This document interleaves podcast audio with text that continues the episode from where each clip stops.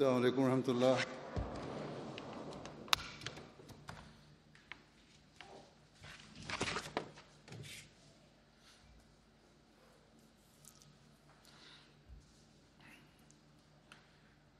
أشهد أن لا إله إلا الله وحده لا شريك له وأشهد أن محمدا عبده ورسوله أما بعد فأعوذ بالله من الشيطان الرجيم بسم الله الرحمن الرحيم الحمد لله رب العالمين الرحمن الرحيم مالك يوم الدين إياك نعبد وإياك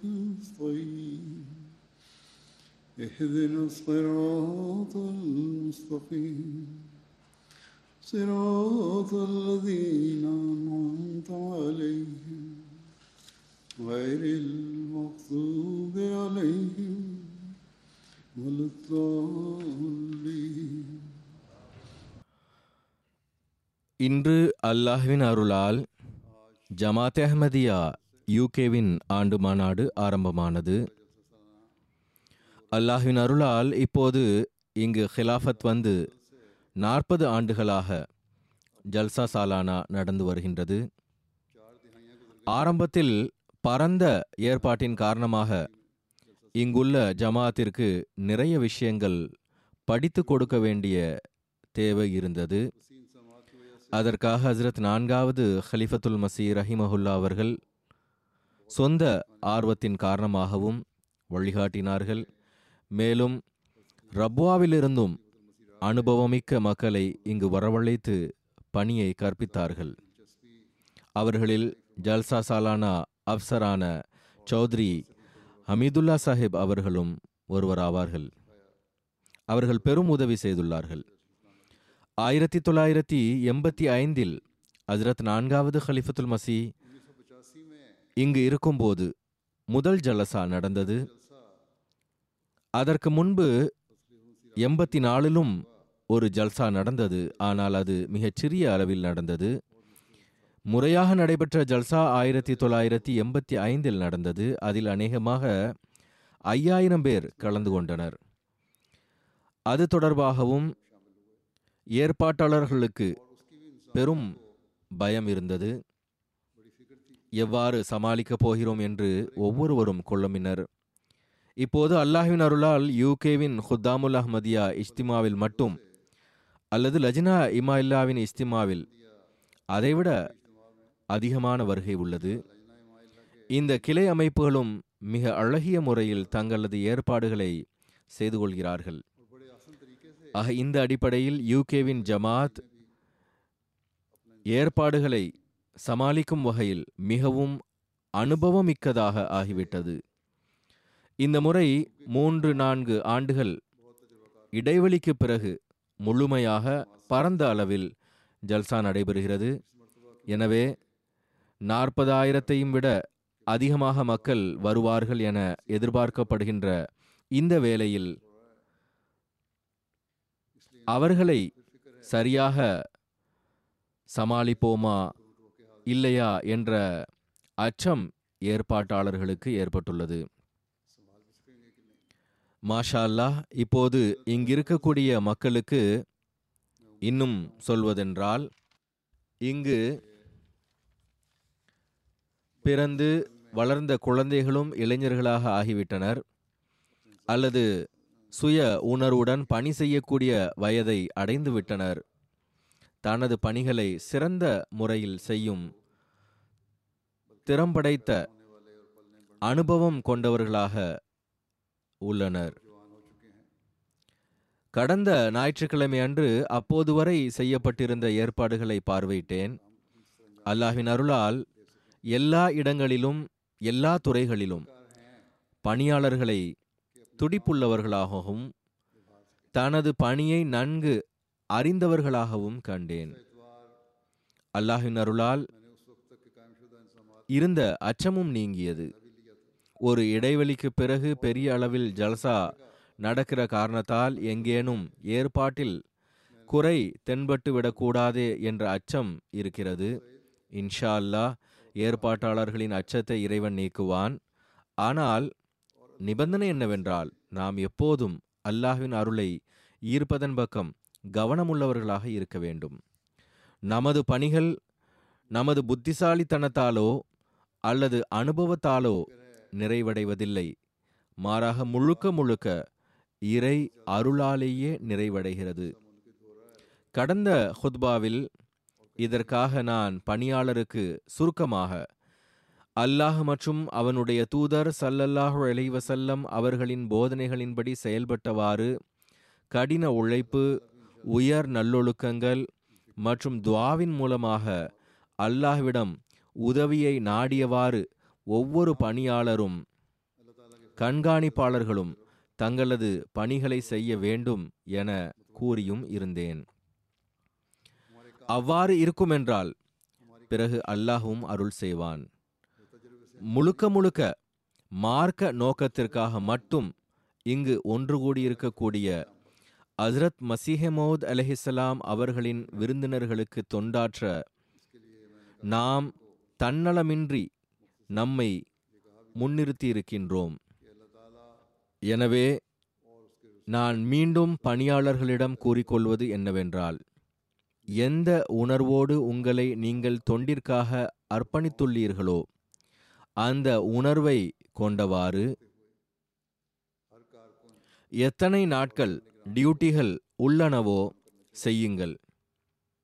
விருந்தினர்களுக்கு தொண்டாற்றும் உரிமையை செலுத்தும் அதே வேளையில் நாம் அல்லாஹ்வின் இறை வணக்கங்களுக்குரிய உரிமைகளையும் மறந்துவிடக்கூடாது.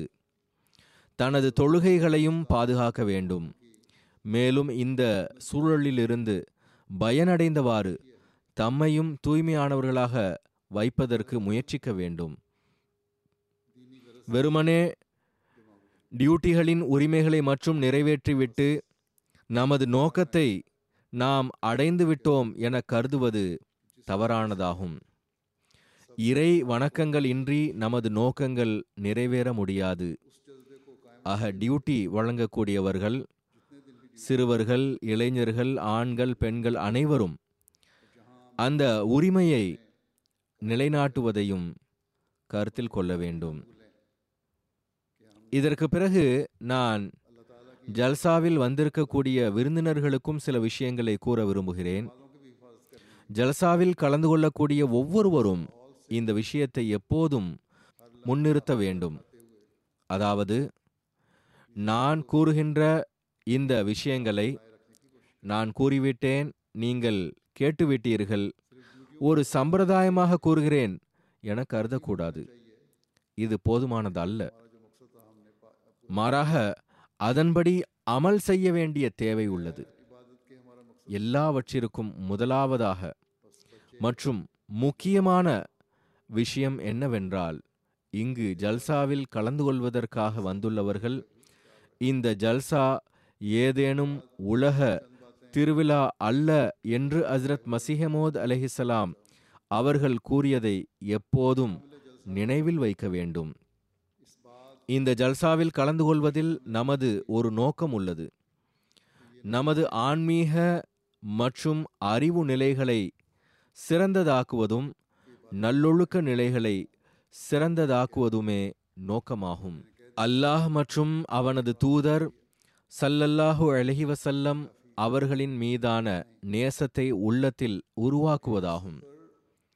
இந்த சிந்தனை இருக்குமென்றால் பிறகு உலக விஷயங்களின் பக்கம் கவனம் இருக்காது. எப்போது உலக விஷயங்களின் பக்கம் கவனம் இருக்காதோ பிறகு ஜல்சாவின் சில ஏற்பாடுகளில் குறைபாடுகள் இருக்குமென்றாலும் விருந்தினர் அதை உணரமாட்டார்கள். விருந்து உபசரிப்பவர்கள் தரப்பிலிருந்து ஏதேனும் குறை இருந்துவிட்டாலும் நமக்கு ஒன்றும் இல்லை என்றே கருதுவர். நமது நோக்கமோ நமது ஆன்மீக மற்றும் அறிவு நிலைகளை சிறந்ததாக்குவதாகும். அதற்கு நாம் ஜலசாவின் நிகழ்ச்சிகளிலிருந்தும் சொற்பொழிவுகளிலிருந்தும் பயனடையலாம். ஆக முதல் விஷயம், ஜல்சாவில் கலந்து கொள்ளக்கூடிய ஒவ்வொருவரும் ஜலசாவின் நேரங்களில் இங்கும் அங்கும் சுற்றித் திரியாமல் ஜலசாவின் அனைத்து நிகழ்ச்சிகளையும் கேட்க வேண்டும் என்பதை உறுதிப்படுத்த வேண்டும். உண்பதற்கும் தொழுவதற்கும் மற்றும் நண்பர்களை சந்திப்பதற்காக ஜலசாவின் நிகழ்ச்சிகளுக்கு நடுவே முறையாக உள்ள இடைவெளியை சிறந்த முறையில் பயன்படுத்தி கொள்ள வேண்டும். அதிலும் கூட நேரம் மீதமிருக்கும் என்றால் முற்றிலும் ஷாப்பிங்கிற்காக பஜாரில் மட்டும் சுற்றாதீர்கள். மாறாக, இஷாத் தரப்பிலிருந்து போடப்பட்டுள்ள ஜமாத் நூல்களின் புக் ஸ்டால்கள் உள்ளன, அவைகளுக்கு செல்லுங்கள். இதேபோன்று பல்வேறு தலைமையக துறைகளின், உதாரணமாக மஹ்சனே தசாவீர், ரிவ்யூ ஆஃப் ரிலிஜன்ஸ், தப்லீக் போன்றவைக்கான கண்காட்சி கூடங்களும் உள்ளன, அவைகளை பாருங்கள்.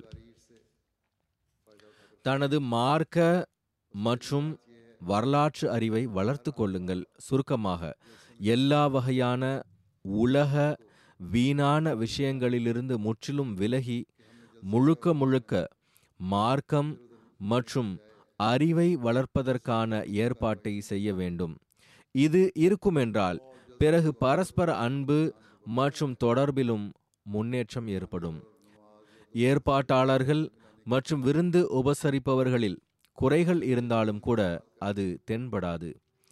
எப்படிப்பட்ட அழகிய சூழல் நிலவும் என்றால் அது உண்மையான நம்பிக்கையாளர்களின் சூழலை படம் பிடித்து காட்டக்கூடியதாக இருக்கும். இது இல்லை என்றால் ஜலசாவின் நோக்கமான அந்த சூழலை நாம் உருவாக்க இயலாது. குறைகளை தேட துவங்கினால் அல்லது முறையிட ஆரம்பித்தால் இவ்வளவு பெரிய மற்றும் தற்காலிக ஏற்பாடுகளில் பல டஜன்கள் முறையீடுகள் உருவாகலாம்.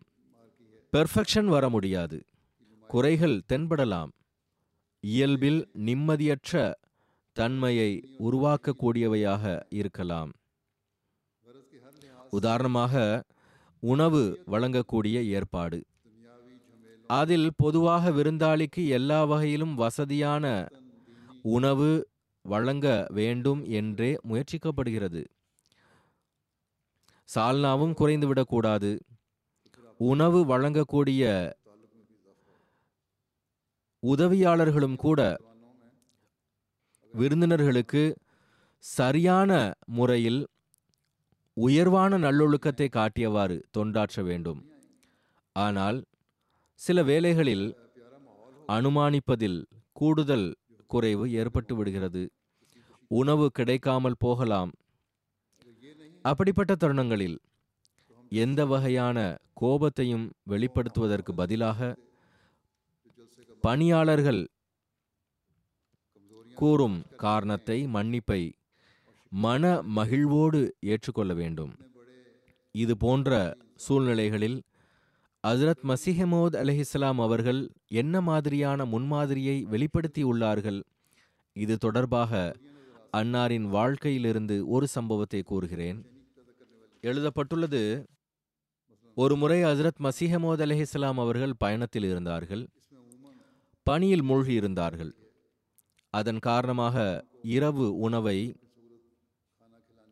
அது வழங்கப்பட்ட போது உண்ணவில்லை.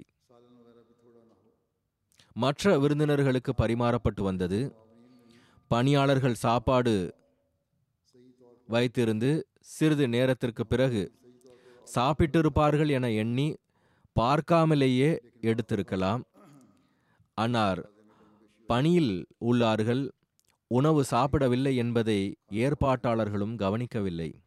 எவ்வாறு இருப்பினும் இரவு நேரமானதும் அன்னாருக்கு பசி ஏற்பட்ட போது உணவை பற்றி கேட்டபோது ஏற்பாட்டாளர்களின் கைகால்கள் பதறின.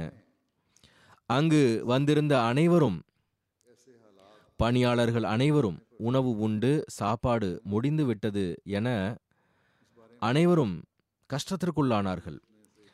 இரவு அதிக நேரம் ஆனதால் கடைவீதியும் அடைக்கப்பட்டுவிட்டது.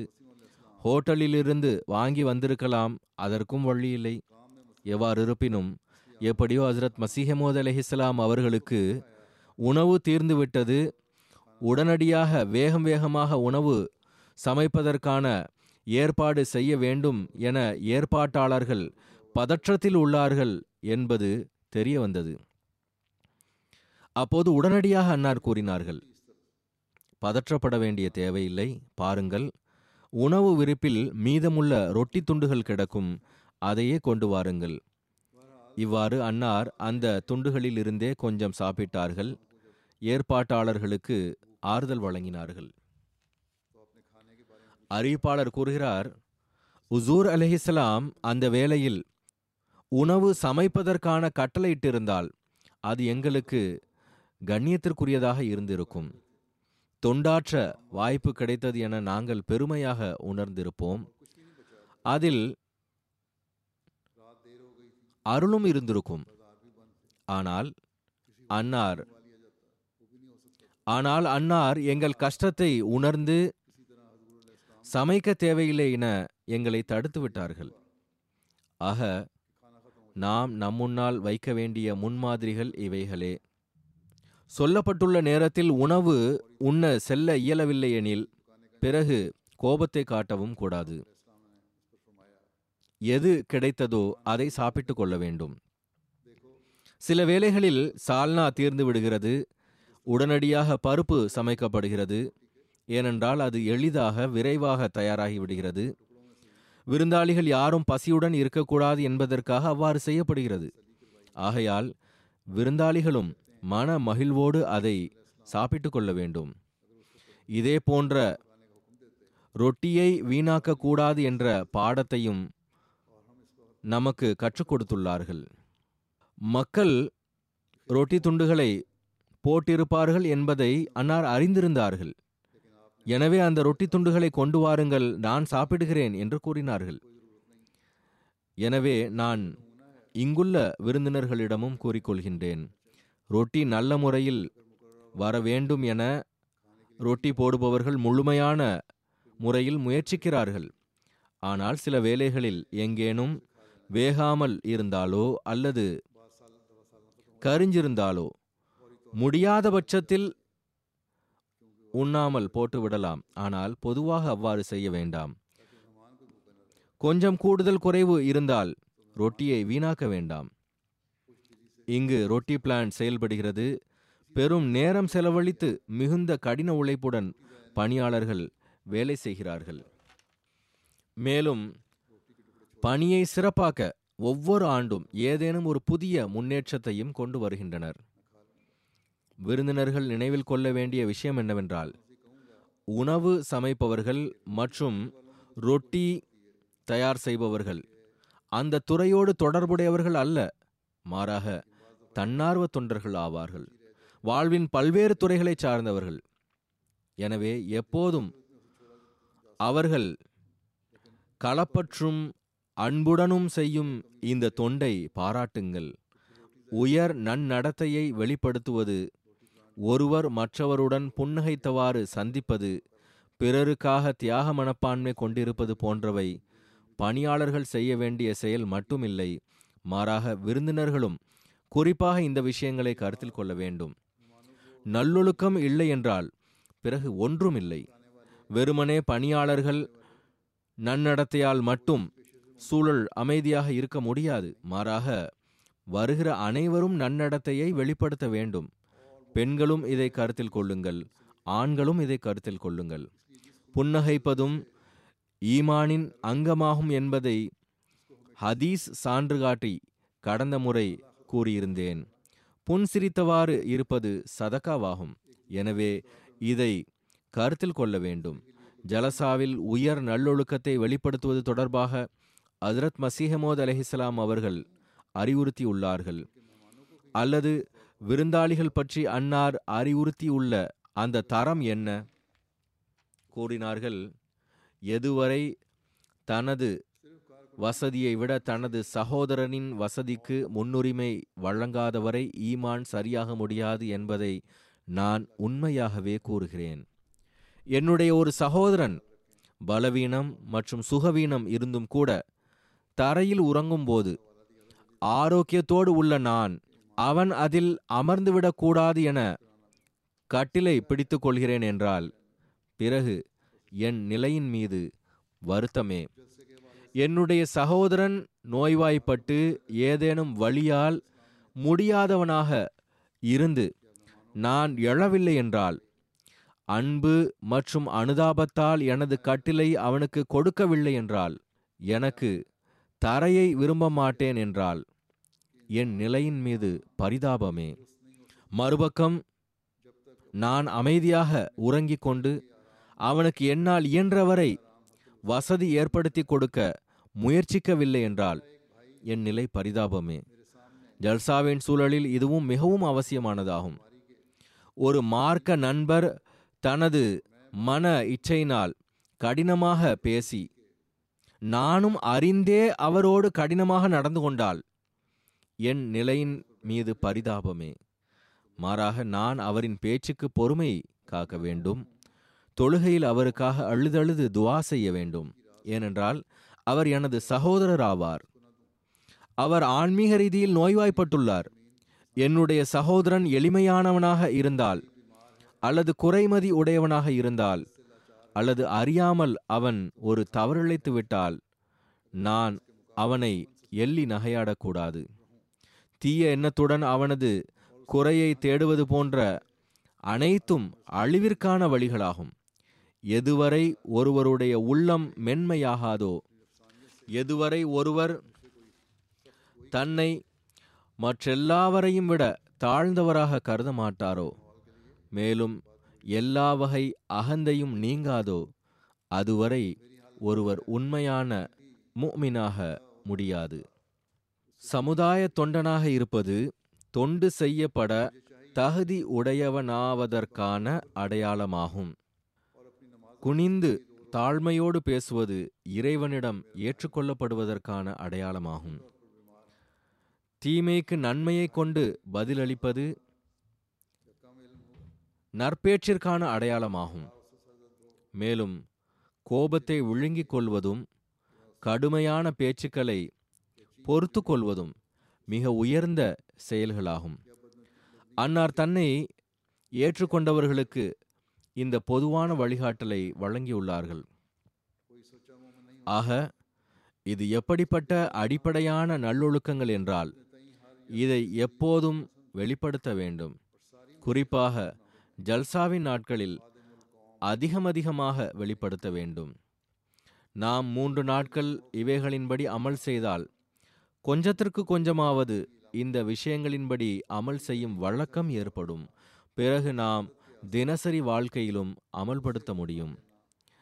ஆனால் நிபந்தனை என்னவென்றால், நான் எனது ஆன்மீக மற்றும் நல்லொழுக்க சீர்திருத்தத்திற்காக ஜல்சா போயிருந்தேன் என்ற எண்ணம் சிந்தனையில் இருக்க வேண்டும். இந்த சிந்தனையே நிரந்தரமாக பிறருடைய உரிமைகளை நிறைவேற்றுவதன் பக்கம் கவனமூட்டும், அழகிய சமூகத்தை நிலைநாட்டும். அதாவது, நான் ஜல்சாவில் எதை கற்கப் போனேன், தன்னை விட தன்னுடைய சகோதரனுக்கு முன்னுரிமை வழங்குவது சாதாரண விஷயம் அல்ல, மாபெரும் செயலாகும். எனவேதான் இது ஈமானோடு தொடர்புடையது என்று கூறப்பட்டுள்ளது. எவரிடத்தில் தியாகம் செய்யும் மற்றும் பிறருடைய உரிமையை வழங்கக்கூடிய அம்சம் இல்லையோ அவருடைய ஈமானே சரியில்லை. அல்லாஹ் சாதாரண விஷயங்களுக்காக பெரும் அருட்களுக்கு வாரிசாக்குவதில்லை. மாறாக எவர் முயற்சிப்பதில் முன்னேறுகிறாரோ அவருக்கே அளவற்று அருள்கிறான். அடியார்களுக்குரிய உரிமைகளை நிறைவேற்றுவதென்பது கடினமான செயலாகும். எனவே ஹஜ்ரத் மஸீஹ் மவ்ஊத் அலைஹிஸ்ஸலாம் அவர்கள் ஓரிடத்தில் கூறுகிறார்கள், அல்லாஹ்விற்குரிய உரிமைகள் சில வேளைகளில் நிறைவேற்றப்படுகின்றன, ஆனால் இறை அடியார்களுக்குரிய உரிமையை நிறைவேற்றுவது மிக கஷ்டமான செயலாகும். எனவே நாம் நம்மை விட நம்முடைய சகோதரனுக்கு முன்னுரிமை தர வேண்டும் என்ற சிந்தனையும் ஒவ்வொருவரும் தன்முன் வைக்க வேண்டும். இந்த சிந்தனை நம்மில் ஒவ்வொருவரிடமும் உருவாகிவிட்டால் மேலும் அல்லாஹ்வின் திருப்தியை பெறுவதற்காக நான் பிறரின் உரிமையை செலுத்த வேண்டும் என்ற சிந்தனை உருவாகிவிட்டால் பிறகு அப்படிப்பட்ட சமூகம் அன்பு நேசத்திற்கான சமூகமாக ஆகிவிடும். ஜல்சாவின் மூன்று நாட்கள் மட்டும் அன்பு நேசத்தை வெளிப்படுத்துவதற்கான நாட்கள் கிடையாது. மாறாக வாழ்நாள் முழுவதும் அன்பு நேசத்தின் முன்மாதிரியாக ஆகிவிடுகின்றது. தூய சமூகத்தை கட்டமைக்க அன்னார் எப்படிப்பட்ட அழகிய அறிவுரைகளை எல்லாம் கூறியுள்ளார்கள். கூறுகிறார்கள், ஒருவர் கடினமான சொற்களை பேசி எனது நடத்தையும் அவ்வாறே இருந்தால் பிறகு என் மீது பரிதாபமே. நானும் அவரோடு கடினமாக நடந்து கொள்ளாமல் அவருக்காக துவா செய்ய வேண்டும். இதுவே இஸ்லாம் நிலைநாட்ட விரும்புகின்ற சமூகமாகும். மேலும் இப்படிப்பட்ட சமூகத்தை ஹஜ்ரத் மஸீஹ் மவ்ஊத் அலைஹிஸ்ஸலாம் அவர்கள் தன்னை ஏற்றுக்கொண்டவர்களிடத்தில் காண விரும்புகிறார்கள். எவ்வளவு அழகிய விஷயத்தை கூறியுள்ளார்கள். அதாவது, ஒருவரிடத்தில் சில தீமைகள் இருக்கிறதென்றால் அவர் ஆன்மீக ரீதியில் நோய்வாய்ப்பட்டுள்ளார், அவருக்கு சிகிச்சை அளிப்பது அல்லது சிகிச்சை செய்ய வைப்பது எனது கடமையாகும். இப்போது இந்த விஷயம் பிறருடைய சீர்திருத்தத்திற்காக மட்டும் இல்லை, மாறாக தன்னை சீர்திருத்துவதற்கும் ஆகும். இன்னும் சொல்ல வேண்டுமென்றால் மற்றவர்களை விட அதிகமாக தனது சீர்திருத்தத்திற்கே ஆகும். எப்போது மனிதன் தான் அந்த நோயிலிருந்து தூய்மை அடைவானோ அப்போதுதான் மற்றவரின் ஆன்மீக நோய்க்கும் சிகிச்சை அளிக்க முடியும். ஆக இந்த நோய்களிலிருந்து பாதுகாப்பாக இருப்பதற்கு பிறரின் குறைகளை தேடுவதிலிருந்து தவிர்த்திருக்க வேண்டும். தனது உள்ளத்தை மற்றவர்களுக்காக மென்மையாக்க வேண்டும். எல்லா வகையான அகந்தையையும் தன்னிடமிருந்து வெளியேற்ற வேண்டும். ஆக விருந்து உபசரிப்பவர்களும் ஜல்சாவில் கலந்து கொள்பவர்களும் இதை பற்றி சிந்திக்க வேண்டும். ஒருவர் மற்றவரின் தவறுகளை கண்டுகொள்ளாமல் விடவும் அமைதி மற்றும் அனுதாபத்தின் சூழலை உருவாக்க முயற்சி செய்வார்களென்றால் இந்த மூன்று நாட்கள் நாம் எதற்காக ஒன்று கூடியுள்ளோமோ அந்த நோக்கத்தை அடைந்து விடுவோம். சில வேளைகளில் சாதாரண விஷயங்களுக்காக கூட மனக்கசப்புகள் ஏற்பட்டு விடுகின்றன. எப்படிப்பட்ட சூழல் உருவாகி விடுகிறதென்றால் ஒருவர் மற்றவரை ஏசி பேச தொடங்கி விடுகின்றனர். இன்னும் சொல்வதென்றால் கைகலப்பு வரை சென்று விடுகிறது. அப்படிப்பட்ட சூழலை உருவாக்க வேண்டுமென்றால், உணர்வுகளை கட்டுப்படுத்த முடியவில்லை என்றால் பிறகு அவர் ஜல்சாவிற்கு வராமல் இருப்பதே சிறந்ததாகும். அதே போன்று டியூட்டி கொடுப்பவர்கள் தங்களை கட்டுப்படுத்த முடியாதென்றால் டியூட்டி கொடுக்காதீர்கள். டிராஃபிக் விஷயத்தில் குறிப்பாக அதிக முறையீடுகள் வருகின்றன. பார்க்கிங்கிற்கு ஒரு குறிப்பிட்ட அளவு இடமே உள்ளது. கார்களின் எண்ணிக்கைக்கு ஏற்ப பார்க்கிங் கொடுக்கப்படுகிறது. அநேகமாக இம்முறை அதிக கார்கள் வரலாம், சிரமம் ஏற்படலாம். வேறு இடத்திற்கு அனுப்பப்பட்டால் ஒவ்வொரு விருந்தினரும் ஒத்துழைப்பு நல்கியவாறு சென்றுவிட வேண்டும். பொதுவாக அல்லாஹ்வின் அருளால் ஒத்துழைப்பு வழங்குகின்றனர். அல்லாஹ்வின் அருளால் ஜமாத் மக்களிடம் அப்படிப்பட்ட தர்பியத் உள்ளது. ஆனால் சிலர் எப்படிப்பட்ட இயல்புகளை உடையவர்களாக இருக்கிறார்கள் என்றால் கோபம் உள்ளது, அல்லது வேறு இடங்களுக்கு சென்றால் நமது நிகழ்ச்சி வீணாகிவிடும், ஜல்சா திடலுக்கு செல்வதற்கு தாமதமாகிவிடும் என கருதுகின்றார்கள். ஏற்பாட்டாளர்களின் நிர்பந்தத்தை கருத்தில் கொள்ள வேண்டும். அந்த அளவு ஜல்சா நிகழ்ச்சிகள் பற்றி கவலை உள்ளதென்றால் முன்னதாகவே வாருங்கள். டியூட்டியில் உள்ளவர்களும் அப்படிப்பட்ட மக்களோடு சண்டையிடுவதற்கு பதிலாக அன்போடு அவர்களுக்கு புரிய வையுங்கள். அல்லாஹ் பரஸ்பரம் கடுமையாக நடந்து கொண்டதாக ஒரு சம்பவம் கூட நிகழாதிருக்க செய்வானாக.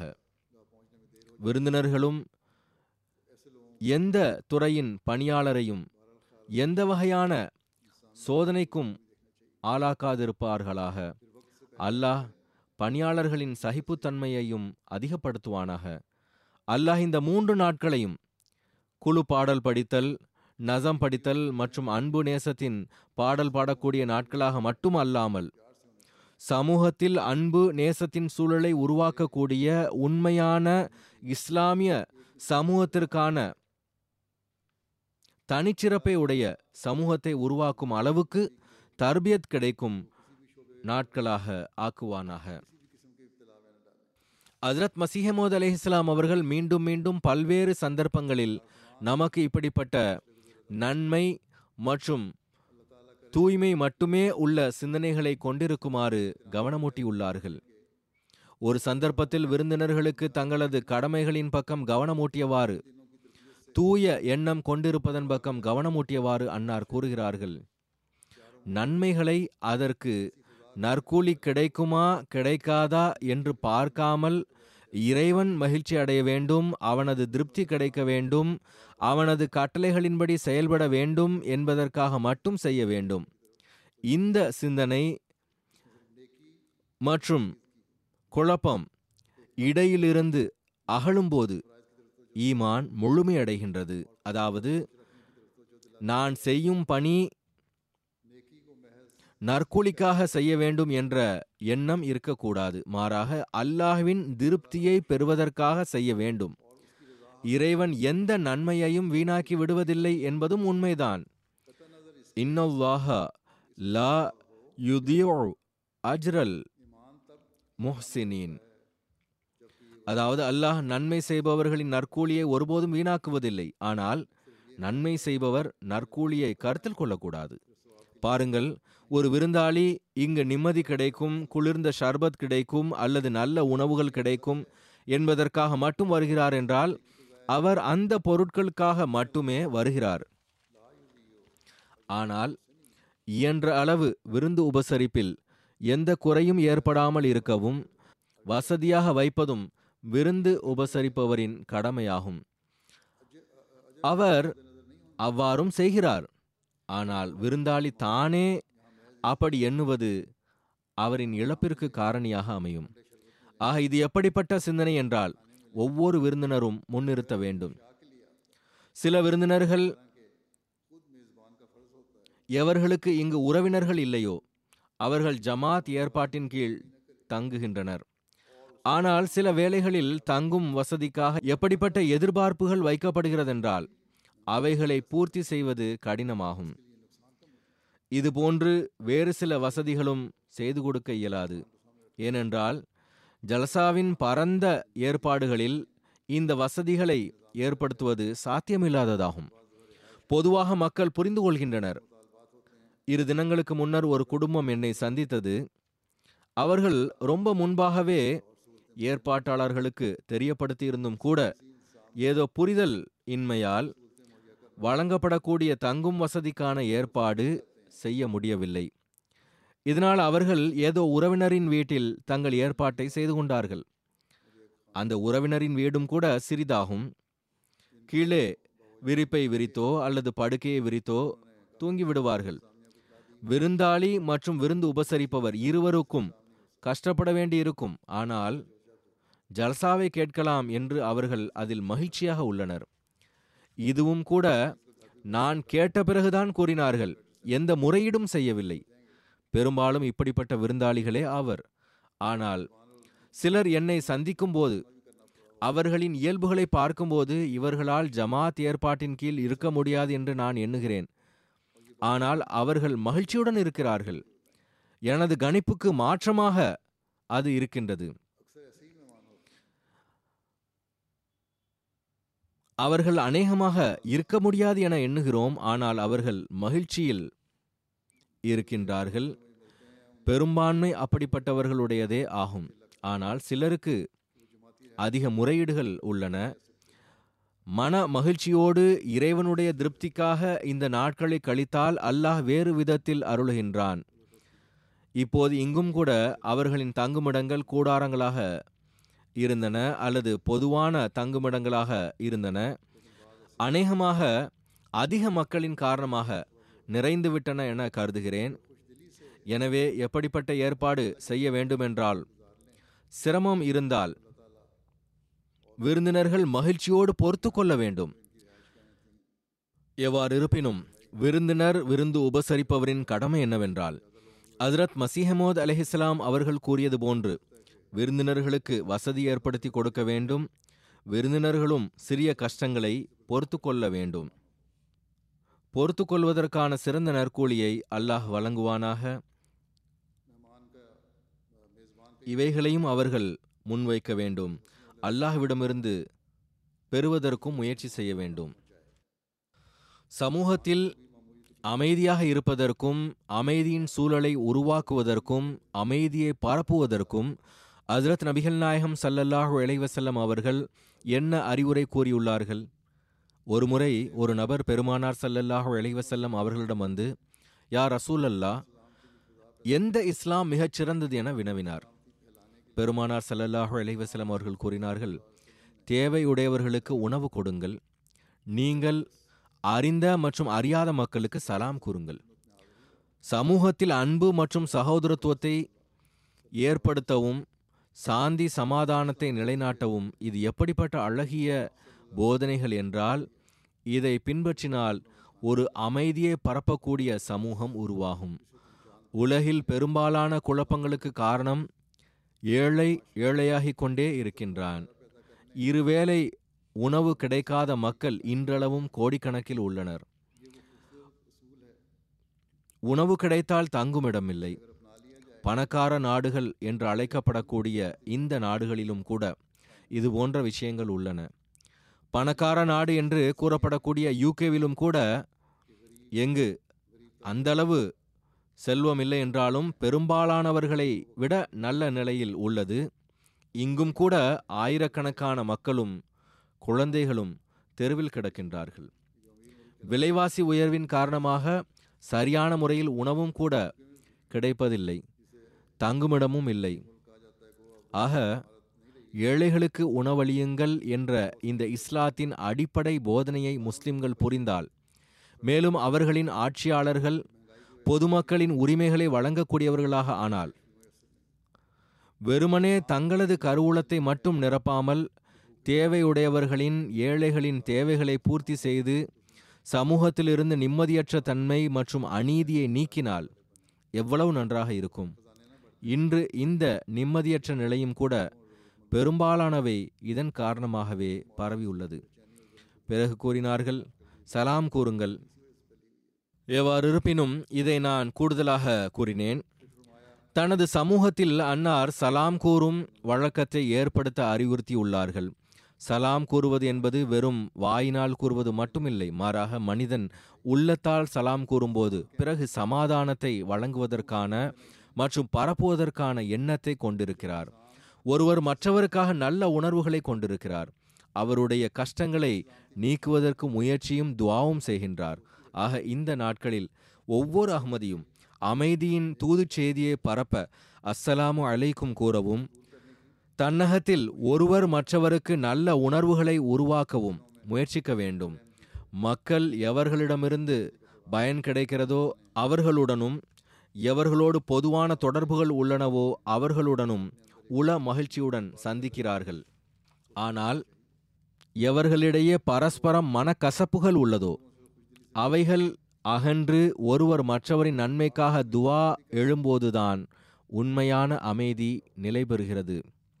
எனவே இந்த ஜல்சாவில் அப்படிப்பட்ட மக்களும் கூட மனக்கசப்புகளை நீக்கிவிட்டு அமைதியின் தூது செய்தியை பரப்புவதற்கு முயற்சி செய்ய வேண்டும். மேலும் பொதுவான முறையில் இந்த அனைத்து சூழலிலும் அமைதியின் தூது செய்தியை பரப்பிக்கொண்டே இருக்க வேண்டும். இதன்படி அமல் செய்வதற்கும் அல்லாஹ் ஒவ்வொருவருக்கும் நல்வாய்ப்பு வழங்குவானாக. ஜல்சாவின் முழு சூழலும் சாந்தி சமாதானத்தின் சூழலாக இருக்கட்டுமாக. மாறாக உயர் நல்லொழுக்கமும் அடியார்களுக்குரிய உரிமையை வழங்குவதும் நமது வாழ்க்கையின் நிரந்தர அங்கமாகிவிடட்டுமாக. ஜல்சாவின் ஏற்பாடுகள் தொடர்பாகவும் சில பொதுவான விஷயங்களின் பக்கம் கவனமூட்ட விரும்புகிறேன். அவைகளையும் ஒவ்வொருவரும் கருத்தில் கொள்ள வேண்டும். முதல் விஷயம், ஜல்சாவின் நிகழ்ச்சிகளை அமைதியாகவும் கவனமாகவும் கேளுங்கள். சில சொற்பொழிவுகளை கேட்டோம், சில சொற்பொழிவுகளை கேட்கவில்லை என்று இல்லாமல் இருக்க முயற்சிக்க வேண்டும். இது தொடர்பாக நான் முன்பும் கூட கூறியுள்ளேன். ஜல்சாவில் வந்து அமருங்கள். சில சொற்பொழிவாளர்களின் சொற்பொழிவுகள் கேட்கப்படுவதையும் அவர்களின் அனல் பறக்கும் பேச்சுக்கள் கேட்க விரும்புவதையும் சிலவற்றை கேட்காமல் இருப்பதையும் ஹஜ்ரத் மஸீஹ் மவ்ஊத் அலைஹிஸ்ஸலாம் அவர்கள் கடுமையாக வெறுத்துள்ளார்கள். சொற்பொழிவாளர்கள் மிகுந்த கடின உழைப்புடன் சொற்பொழிவுகளை தயார் செய்திருப்பார்கள். கலந்து கொள்ளக்கூடியவர்கள் ஜல்சாவின் அனைத்து நிகழ்ச்சிகளிலும் கலந்து கொண்டு ஆன்மீக மற்றும் அறிவு ரீதியில் பயனடைய முயற்சிக்க வேண்டும். பிறகு ஜல்சாவின் நாட்களில் இறைவனை நினைவு கூறுவதன் பக்கமும் சலவாத் ஓதுவதன் பக்கமும் குறிப்பான கவனம் செலுத்துங்கள். இன்றைய நாட்கள் முஹர்ரமின் நாட்களாகும். இந்த நாட்களில் குறிப்பாக இன்று முஹர்ரம் பத்தாம் நாளாகும். சலவாத் ஓத வேண்டும். அல்லாஹ் பெருமானார் ஸல்லல்லாஹு அலைஹி வஸல்லம் அவர்களின் அந்தஸ்தை உயர்த்த வேண்டும் என்ற சிந்தனையுடன் ஓத வேண்டும். பெருமானார் ஸல்லல்லாஹு அலைஹி வஸல்லம் அவர்களின் தூது செய்திக்கு வெற்றி கிடைக்கட்டுமாக. பெருமானார் ஸல்லல்லாஹு அலைஹி வஸல்லம் அவர்களின் ஷரியத்திற்கு எஞ்சியிருத்தலும் மேன்மையும் கிடைக்கட்டுமாக. அன்னாரின் உம்மத்திற்காக அன்னார் செய்த துவாவிலிருந்து அருள் பெறுபவர்களாகவுமாக. மேலும் அல்லாஹ் இந்த உம்மத்தை எல்லா வகையான சீர்கேட்டிலிருந்தும் காப்பானாக. இன்று அல்லாஹ் மற்றும் அவனது தூதர் ஸல்லல்லாஹு அலைஹி வஸல்லம் அவர்களின் பெயரில் என்னதான் செய்யவில்லை? இஸ்லாத்தை அவப்பேருக்குள்ளாக்கி உள்ளனர். அல்லாஹ் அவர்களுக்கு அறிவை வழங்குவானாக. காலத்தின் இமாமை ஏற்பவர்கள் ஆவார்களாக. ஜுமா நாளில் துவாக்கள் ஏற்றுக்கொள்ளப்படுகின்றன. இந்த விஷயத்தை துவாக்களில் நினைவு வையுங்கள். அல்லாஹ் மற்றும் அவனுடைய தூதரின் பெயரிலேயே அந்த பெயர் தாங்கிய முஸ்லிம்கள் பெருமானார் ஸல்லல்லாஹு அலைஹி வஸல்லம் அவர்களின் ஆன்மீக மற்றும் பௌதீக குடும்பத்தினர் மீது இன்றைய நாளில் அநீதி இழைத்தனர். இப்போது இதே அநீதியை பெருமானார் ஸல்லல்லாஹு அலைஹி வஸல்லம் அவர்களின் ஆன்மீக சந்ததிகள் மற்றும் வாக்களிக்கப்பட்ட மசீஹின் ஜமாஅத்தின் மீது இந்த மக்கள் செய்கின்றனர். பாகிஸ்தானில் இன்றைய நாட்களில் மிகவும் வேதனை அளிக்கக்கூடிய நிலைமைகள் நிலவுகின்றன. எல்லா புறமிருந்தும் எதிரிகள் ஜமாஅத்திற்கு இழப்பை ஏற்படுத்த முயற்சி செய்து கொண்டிருக்கிறார்கள். நவுசுபில்லா. அஹ்மதிகள் நபி ஸல்லல்லாஹு அலைஹி வஸல்லம் அவர்களை இழிவுபடுத்துவதாக அவர்கள் கூறுகிறார்கள். ஆனால் பெருமானார் ஸல்லல்லாஹு அலைஹி வஸல்லம் அவர்கள் ஹாத்தமுன் நபியின் ஆவார்கள் என்பதும் அன்னார் கொண்டு வந்த ஷரியத் மீது ஈமான் கொள்வதுமே நமது அடிப்படை ஈமான் ஆகும். உண்மையில் நாம் எப்படிப்பட்டவர்கள் என்றால் நபிகள் நாயகம் ஸல்லல்லாஹு அலைஹி வஸல்லம் அவர்களின் கட்டளைக்கு செவி சாய்த்தவாறு வாக்களிக்கப்பட்ட மஸீஹ் மற்றும் உறுதிமொழி வழங்கப்பட்ட மஹதியை ஏற்றுக்கொண்டுள்ளோம். ஹஜ்ரத் மஸீஹ் மவ்ஊத் அலைஹிஸ்ஸலாம் அவர்களின் ரசூல் ஸல்லல்லாஹு அலைஹி வஸல்லம் அவர்கள் மீதான நேசம் எவ்வாறு இருந்தது, அதன் காரணமாக அல்லாஹ் அன்னாருக்கு எவ்வாறு அருள் செய்தான் என்பது தொடர்பாக அன்னார் கூறுகிறார்கள். ஒருமுறை என்ன நடந்ததென்றால், தரூத் ஓதுவதில், அதாவது நபி ஸல்லல்லாஹு அலைஹி வஸல்லம் அவர்கள் மீது சலவாத் ஓதுவதில் ஒரு நீண்ட காலம் வரை மூழ்கியிருந்தேன். இறைவனின் வழிகள் மிகவும் நுட்பமானவை. நபி ஸல்லல்லாஹு அலைஹி வஸல்லம் அவர்களின் ஊடகம் இல்லாமல் அவைகள் கிடைக்க இயலாது என்று உறுதியாக நம்புகிறேன். இறைவன் கூறுகிறான், வப்தகு இலைஹில் வசீலா. அப்போது ஒரு நீண்ட காலத்திற்கு பிறகு ஆன்மீக காட்சியில் நான் பார்த்தேன், இரண்டு தண்ணீர் கொண்டு வருபவர்கள் வந்தார்கள். ஒருவர் உள் வழியாகவும் ஒருவர் வெளி வழியாகவும் வீட்டிற்குள் நுழைந்தனர். அவர்களின் தோள்களில் ஒளியின் குடங்கள் இருந்தன. தண்ணீர் இல்லை, மாறாக ஒளியை கொண்டு வந்திருந்தார்கள். மேலும் ஹாதா பிமா சொல்லைத அலா முஹம்மத் ஸல்லல்லாஹு அலைஹி வஸல்லம் என்று கூறினார்கள். அதாவது, நீர் முஹம்மது ஸல்லல்லாஹு அலைஹி வஸல்லம் அவர்கள் மீது சலவாத்து ஓதிய காரணத்தால் இந்த ஒளியானது அன்பளிப்பாக வழங்கப்படுகிறது.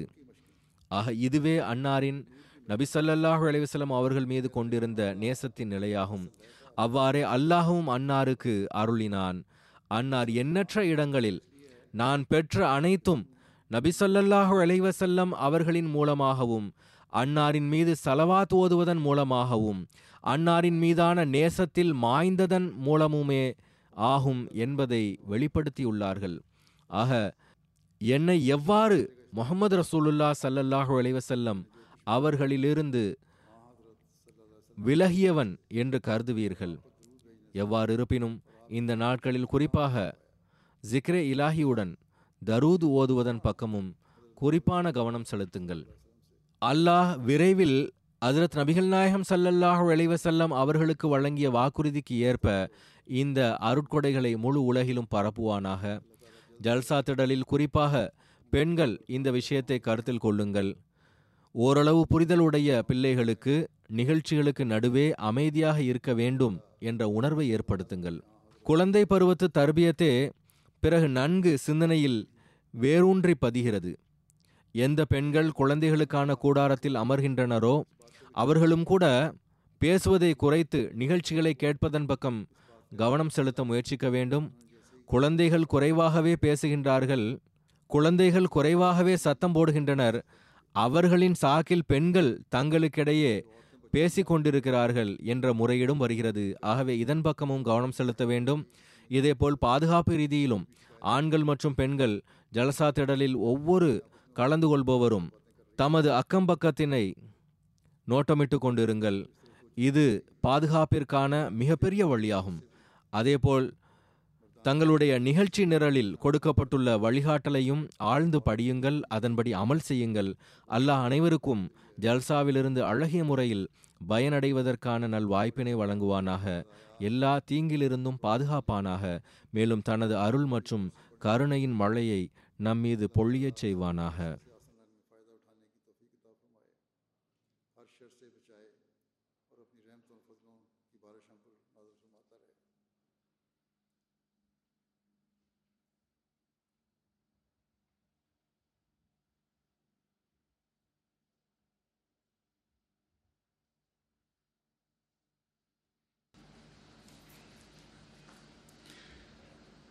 الحمدللہ الحمدللہ نحمده ونستعینه ونستغفره ونؤمن به ونتوکل علیه ونعوذ باللہ من شرور انفسنا ومن سیئات اعمالنا من يهده الله فلا مضل له ومن يضلل فلا هادي له ونشهد أن لا إله إلا الله ونشهد أن محمدا عبده ورسوله عباد الله رحمكم الله إن الله يأمر بالعدل والإحسان وإيتاء ذي القربى وينهى عن الفحشاء والمنكر والبغي يعظكم لعلكم تذكرون اذكروا الله يذكركم وادعوه يستجب لكم ولذكر الله أكبر.